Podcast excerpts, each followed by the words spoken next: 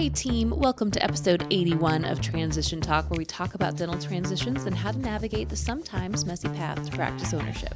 For those of you considering selling your practice, adding a partner, you may wonder how quickly can you reach the finish line and close the deal.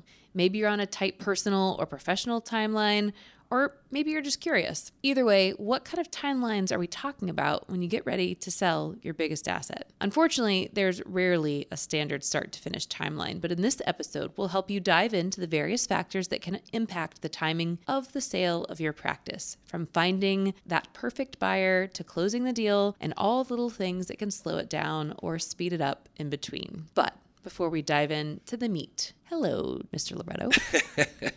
well, hello, Miss Ratcliffe. You know, um, we just got through hanging out on a beach together. We did. Yes, so little, fun. Little whale watching. We yes. had a big giant house, and we uh, somehow tried to figure out how to bring Juan, the margarita guy, back to United States illegally.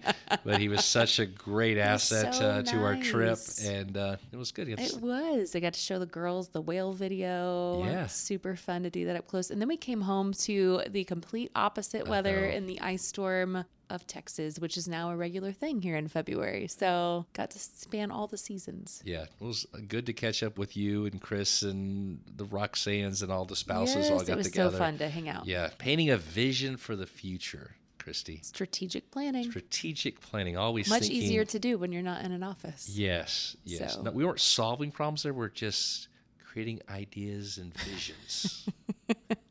I like that. I like how you're painting the picture. yes, yes. Uh, and maybe one too many margaritas served, but that is another topic. Neither here nor there. Neither yes, here nor there. yes, yes. Yeah, so this is kind of, I mean, along the similar lines of like the vision, right? Of everyone, if you're a seller, and again, I know we always do this little preface, but if you're a buyer listening to this, this is not something you should just turn off, right? Because this is very helpful for you to understand kind of what a seller is going through, what they're thinking about, kind of where they might be in their journey, and you will know what seller you're dealing with when you start talking to your seller. And for you sellers or potential sellers out there, you know, owners of a practice, all of you will sell your practice one day, right? We're all going to transition, but how are you going to transition and when are you going to transition is probably the big question. And so today's episode, we're going to talk about what will impact you selling your practice. And there's a lot of different pieces, right? And like we always do here, we got to start with the why, right? And are you ready? Which is kind of probably the biggest question we ask sellers. And so, two things, right? Financially, am I ready? And emotionally, am I ready? And you can be one and not the other. It's better if you're both, but you can definitely be one without the other. So, you kick us off. Let's talk about financially ready. Yeah, let's start with a story. And because I'm a story guy, you know, I love some stories. So, one of our advisors brings us into consult and says, Hey, I'm ready to sell my practice. So, it's emotionally, he's ready, but financially, in this example, you know, he was not ready. His financial advisor is literally saying you need X millions of dollars to prepare. And in this particular case, his lifestyle was at a point where he's spending too much money. And so, therefore, his advisor took the emotions. I know you're upset, but your financial plan doesn't work. You have to prove to me that your financial plan going forward is going to work. Because this amount of money is not going to work for you. We've been watching your spend, your lifestyle for X amount of years, and you haven't proved to me. So, you will fail. And so, you know, to make it simple, you know, let's say the guy has three, four million bucks, and the financial plan says, hey, you need six million bucks. And let's say it's four million, and hey, we're going to sell the practice, and maybe there's a two million dollar value. Okay, now we're there. Plus, we're going to get some type of maybe income coming from the real estate that maybe the senior doctor is going to hold on, and we're going to negotiate that a part of the process because that's what he or she needs to make this thing successful. So in that case, the financial plan is working. They need six. We got six. And maybe there's some additional revenues now going to come in. Maybe the doctor's going to work back as an associate in the practice. We got a little bit of rental income. So that's an example of the financial plan working. A big extreme as well is the financial plan says I need six million and I don't know, some $3 million orthodontic practice, and it's got some crazy 40% overhead, some crazy EBITDA of a million five, and, you know, some ridiculous eight times value, and it's $12 million. Of course, this person now is exceeding their financial plan if they are emotionally you know ready to do this. So it always starts first in your why like you said and i just want to make sure that we always have from a valuation standpoint it's reasonable and fair as well as our financial plan. Then we can start working on the emotions. You know it's a lot easier to work with people and get those emotions but i can't just magically make financial plans happen. Yeah, I had a call this week with a lovely female orthodontist. She was probably like late 40s. I didn't actually ask her name, but she had two young kids. She hadn't been practicing very long. Her practice had done incredibly well. She was like, I'm kind of maxed out on my starts. I think it did like 2.9, 3 million, I don't know, something crazy in, in 21. And it kind of trailed off in 22. And we've seen practices, a lot of practices do that, right? 21 was a big boom. So I kind of assumed that that was what happened. And she said, Well, actually, I got asked to focus more on an educational program and kind of residency program. And so I was asked to kind of help start doing that. And so I'm kind of have shifted my time a little bit. It wasn't a function of the practice doing worse or patients aren't showing up. She's kind of just spending her time elsewhere. And so we were talking about potentially bringing on an associate or bringing on a partner, kind of what that looks like, and just talking through options. And for her in particular, she was kind of emotionally ready to not drive at the level she was driving, Right. even though financially she was fine. She could do it, you know, and every, you know, everyone in kind of her world is like, well, you're too young to slow down. I don't really care. I mean, like, personally, right? Like you said, if the numbers work, right, and your practice can support it, and you're okay knowing I'm going to take a cut because the non financial benefits I'm getting from this transition, whether a partner or selling 100%, are worth it to me, then you're going to do it, right? And and that's okay to do it. So there's two huge pieces here, and I think that being emotionally ready before you feel like it's time is sometimes really hard for people to get over because they logically I mean, you guys talk, you guys think with your mind, right? You're a very logical type A, you know, here's what my life plan will look like. And maybe selling earlier or selling before you thought you were going to be ready doesn't fit into it. And so it's sometimes hard to compute, but it's really worth it. it, is a big benefit. What I find so interesting is when you tell a story like that, I've again thousands of stories as well, and hear that story, and it's it's so funny because a 45 year old woman somehow is in this magical spot. She figures it out. Men don't figure it out till way later in life. Uh, I've got another practice I'm working with, the two buyers and the female seller, kind of early mid 50s. She's ready to sell, 100 percent, and she had an offer from a big a big offer from a DSO and it was a big number but she's like i don't want the commitment. Like even the financial was a big number. She didn't want, want to be emotionally attached on the commitment to work mm-hmm. back. She's like i'm going to take a premium just not that premium but i'm done. And it quickly you know you just don't see that quite honestly in mid 50 year olds mid 40 year old men and I think women just are smarter. They just figure out when, when they're ready, they just put it together. One more story, and we'll move on.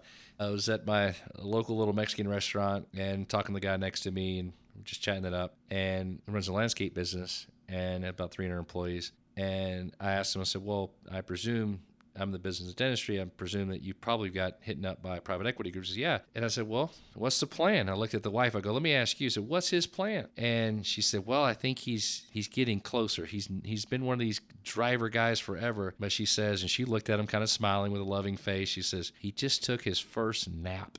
I was like, oh, I got to hear about the nap. And so the guy took his nap like during the week. And he's like, I just never taken a nap. I kind of loved it. And I feel like for the first time, I'm like, maybe I want to not work as hard. And I'm like, it's coming, bro. It is mm-hmm. coming. Like I can see the transition happening. And so we got talking about Mexico, exchange phone numbers. And Like, we're going to hang out in Mexico together, you know? It's so funny, but it's so true. I mean, like there is like a point where, and I say this all the time about particularly our sellers and our practice listing and our seller consulting service. It's like I don't want to, I don't want to, I, I like wanted to yesterday, right? Like Yeah. there's there is Yeah. something that kind of switches, and so our goal is to talk about how to be more prepared, Definitely. so that you can be in control of that process and know when it's coming. So first thing that we talk about, well, I guess one more point before we move on. I want to caveat that like selling your practice in whole or in part is an exhausting process, right? It is emotionally exhausting. There's a lot of work and diligence that you have to put on from your side as a seller. And so being committed to the process when you start the process is incredibly important because if you're not committed to the process, you risk a couple things. You risk burnout, transition burnout, which happens when you kind of are in this process of gathering information and and interviewing buyers and kind of just that nervousness and anxiety that naturally comes when you're about to do this big thing with this thing you've built. So there's that burnout that could potentially happen. The other thing is we potentially depending on where you are, you lose out on potential candidates that would be ideal buyers for you, right? If you're not committed to the process, so it takes you a long time to get information, you're not responding to emails as quickly because you're maybe not as motivated. You find someone, but then you kind of get a little shy, so you kind of pull back This a little bit. too fast. I wasn't ready. I wasn't ready for this, and so now you're not, you know, you're waiting weeks, or I got to go on this vacation, and I'll talk to him when I get back. Like the buyers are seeing that as you're not committed, or that you don't like them, which is probably not true, right? Like you would just were not ready to enter this process.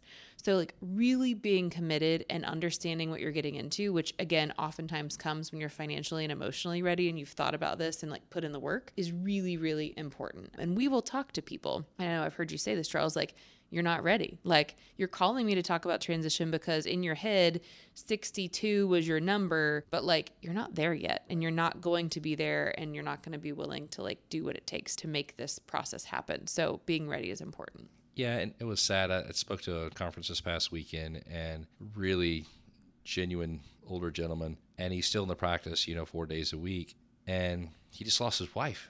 And you know, he got all teary eyed. I may have got a little teary eyed myself, teary eyed thinking about it. He's not ready. It's okay to hang on that practice. That's the only thing he knows right now. It's the only thing kind of keeping him together, and so that's okay. Mm-hmm. Like it doesn't make a difference your age or what your financial situation is, and, and he needed that to kind of hang on. So I just told him, hang on. Yeah. What do you think? I just said, hang on. Just keep doing it. Yeah. I mean, I've worked with 78, 79, 80. I think I maybe it was 80 when the sold. I've also worked with the 42 year old, Right, you know, and it was right, the right. right time for all of those people and all the in between ages. So, like, what's in your head is not always what ends up happening. I'll say what you just said because it's important. Sometimes repeat it over and over. Just be ready. I mean, be ready and committed to this. Because I'm thinking about people too that they said they were ready, they were not. We dragged some buyers through this process, and then we lost those amazing buyers. Now all of a sudden they're coming back saying ready, and you know what? We didn't find the perfect buyer for a while. So now they're getting frustrated. It's taking much longer. So it's just better just to go. You, you never know when you're going to find that perfect candidate. You never know. You just never know. So let's go to market when we are absolutely Charles 100%, Christy 100% ready. Find me a person. Here's my time frame, and can't wait to get the process started. That is, we know you're ready. Yep, 100%. And so when you're ready, one of the most important things is, at least kind of that's what we hear and what we know, is I need to find the right person. I want to make sure my staff's taken care of, my patients are taken care of. Like, here's my ideal person that would, you know, and we ask those questions. It's important for us to know because it, it tells us a lot about your practice. And, like, you know, not only are we asking, you know, what production level and what kind of what skills do they need clinically, but like what personality would work best, right? Like that is going to be the easiest transition if you can find someone similar to plug and play into your people and your patients. But that's not always possible No. Right? And that doesn't always matter as much as making sure that they really love your practice and you, right? And so you had a couple notes on here that you wanted to talk about. No, I mean, eh, 20 plus years in this game, they're like, well, Charles, I'm looking for maybe a, a military person. Someone's been in military for 10 or 15 years, just coming out that, you know, that'd be perfect for me. A GPRAG residents that maybe did the same Kois training or Spears training or Pankey training I did with four years of experience. I'm like, yeah, uh, agreed. That would be amazing. It's just those candidates are not necessarily just available. So, I mean, in the end, I hate to like make it this simple, but this is a buyer buying your business. It's going to come down to do they like you? Do they like the opportunity, meaning the practice and the overhead, the practice value, the location, etc.? Can they do the work? And can they get a loan? I mean, it, it's pretty simple. It's going to be four basic things in this process. And then ultimately, it has to be you deciding how many people like that are showing up at your practice that you meet that uh, all these people and those people have kind of checked their criteria off of you know this is what they're looking for and then you take the best out of that one that best could be one i mean it could be we've got six and you get to choose amazing that's even it's a better situation but sometimes we're just talking about finding just one buyer for your practice Yeah, if there's a partnership, it's a completely different conversation. You're going to be working with them. If you're selling 100% of your practice, you're going to work short term back. You don't have to be best friends. You have to trust them. You clearly have to think they can clinically, you know, you have to have, and each of you might have a different piece of that that you believe, you know, very strongly in. But they do not have to check every single box that you might have personally and professionally in order to, they're not going to be you, right? So you're not trying to find a you you're trying to find another competent professional who you know will take care and cares about your business and that will do it and they will make mistakes. So they are going to be younger and they're going to be more naive and they're not going to be as well versed in business because they haven't been doing this for 30 years, more than likely, right? But they will do that. And maybe they're you 30 years ago. Who knows, right? But that's a big hurdle sometimes that we have to clear of being open to this is the ideal person. Okay, well, let's go and, you know, it's like dating. It's like, I mean, I haven't had to online date, but I imagine this is what it's like, right? Like I have my whole checkbox. If I actually like put my husband against the checkbox, he probably doesn't check all the boxes, you know? We're just looking for someone to smile back or whatever Yeah. they're doing. Like I got up at 5:30, he could sleep till 10. I probably wouldn't date someone if I knew they slept till 10 all the time. Turns out he tricked me, but it's fine, you know? But that is important because that is it, this is an emotional process that you enter into and it's it's an emotional thing and that's what you know we do at ndp is try to remove some of that and say okay but could they be a good buyer and are they a good quality buyer for Right. your business And be open. I mean, we're talking 100% buyer, and as you mentioned, Yeah. this is going to be a associate for a year or two, then they then they buy you out and they work back. You're literally going to be working side by side with him or her for several years. I get it. We yeah need to be a lot more. that's picky. a work marriage Yeah, we we got to a be little bit more picky more about picky them. yep okay anything else on like the person before we move on to kind of timing No, I mean, again, a lot more picky on the partnership and going to work with you along. But as far as on the 100% sell, I'm a lot less picky. I mean, it's your life's work. I want you to feel good about it. I just want to rush anything. But sometimes you paint that picture of this person and they just never show up. And, and so I just don't want us to paint that rosy of a picture just yet. Mm-hmm. Let's just, yeah, let's go then you back to what ignore they're the other for. really qualified, lovely wildflowers that That's are out there. You know. Okay, so time of the year that you list, we get this question a lot, like, okay, like, am I missing a window, or when should I engage you? And I will say, there's probably some more popular times of the year and more slower time for transactions. So like we do tend to see more transactions close like in the early summer months because if you're moving across country or moving your family or graduating from a program, then you know kind of that early summer close is typically when we see that. Because of that, we tend to see practices kind of go on the market or kind of have an influx of practices that we help and sellers that contact us in that like early spring, so like January to March timeframe. We typically see less candidate activity, meaning like less people looking for practices in that like fourth quarter of the year holidays, just travel, things are slowing down. Like, for whatever reason, like that is just kind of a slower time from a marketing standpoint, even though we'll see a lot of transactions close at that year end mark, kind of start the year fresh. I like to say, I need you to work backwards. So if I own a practice and I want to be done June of 24, right? Okay, well then depending on where your practice is, depending on how big your practice is, depending on how long you want to work back post close, I might say, hey, January of 23, you need to start talking with us because if it's going to take us four to six weeks to gather all the information, put together a package, then we start marketing. How long does it take to find that person? Then, you know, the 90 to 120 days to actually close once we find the right person. You know, you could be looking at, you know, a year long process, even if you find someone relatively quickly.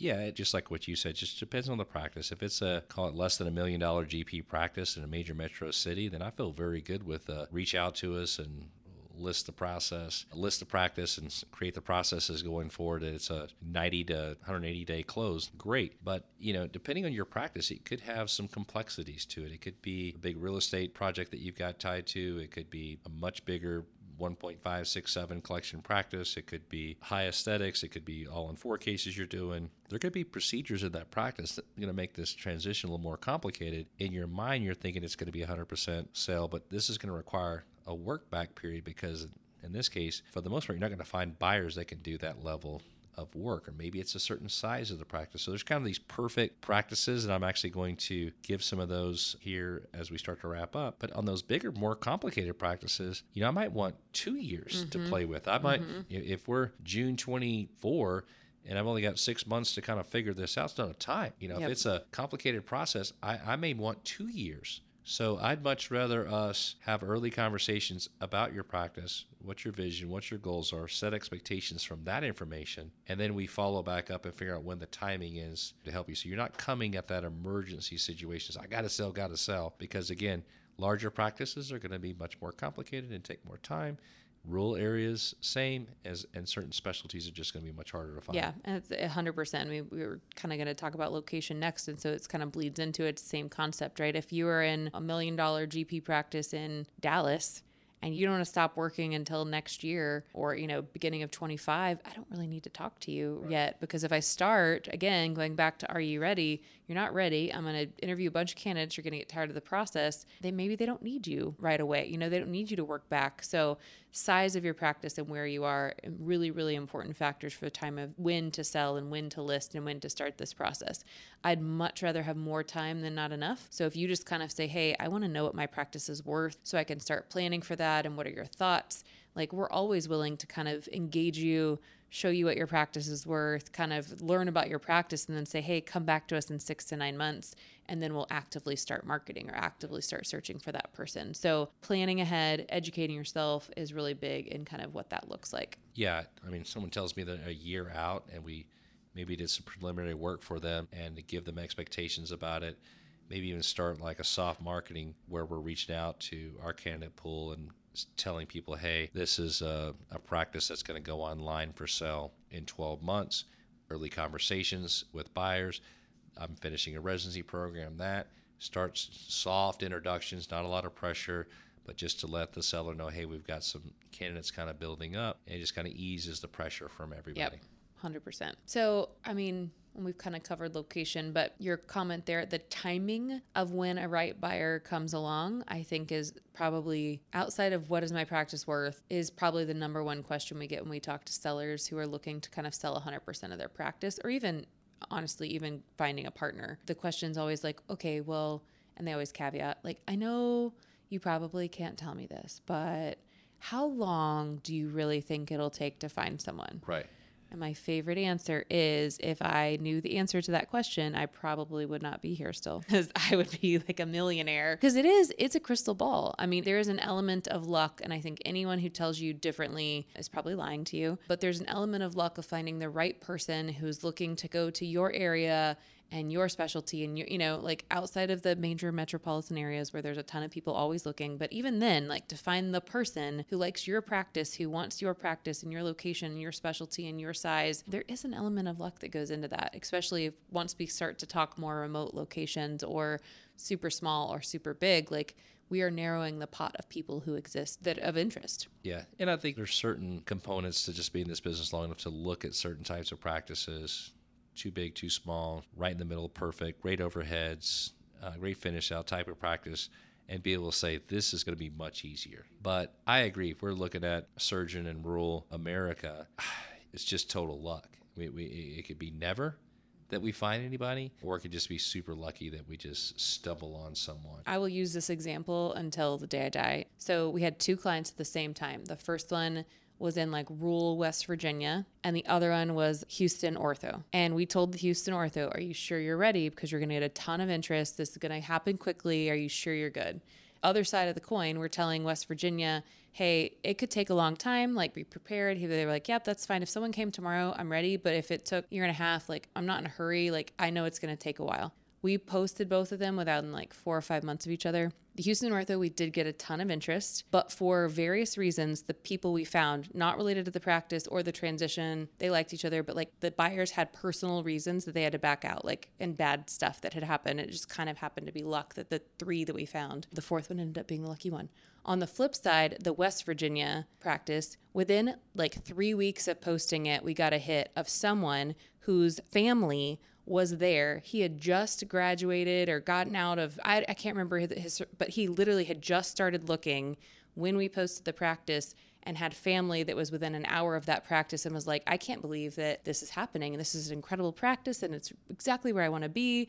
You know, and so we had literally prepped the opposite, right? Because that's what happens 99% of the time. And in this case, it was the right time and the right person and the right transaction. And it worked out that way. So that's why I kind of say, like, even with all the experience, sometimes there are just practices that, for whatever reason, take longer than we expect them to. And there are ones that happen more quickly. We're doing, you know, we're still doing all the things we need to do to find that person. But, you know, is the right person looking at the right time? Okay. So that's important to understand. So know that that's the answer you're going to get from me if you ask me that question on a call. But there are a lot clearly other kind of factors and we've kind of touched on all of them over the course of the last, you know, little bit here, but let's talk about specialty. That impacts kind of how long or how short or long it might take to kind of find a buyer in a transition. What are some of the ones that we both know about? Certainly still a very saturated market as far as buyers for the orthodontic space. So certainly that is a seller's market. So say if you're an orthodontist, it's going to be a much easier sell than all of your colleagues.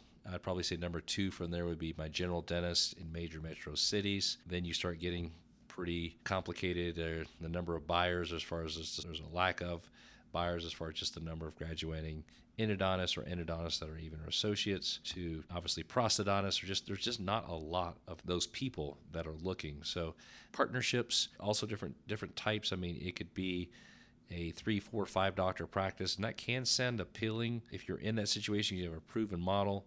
But also it creates some complexity and a lot of questions for the buyers. Sometimes the sellers don't have answers to. So there's lots of factors. There's, uh, the practice could be too small. It could be too big. You could be the practice could have 10,000 square foot real estate project attached to it.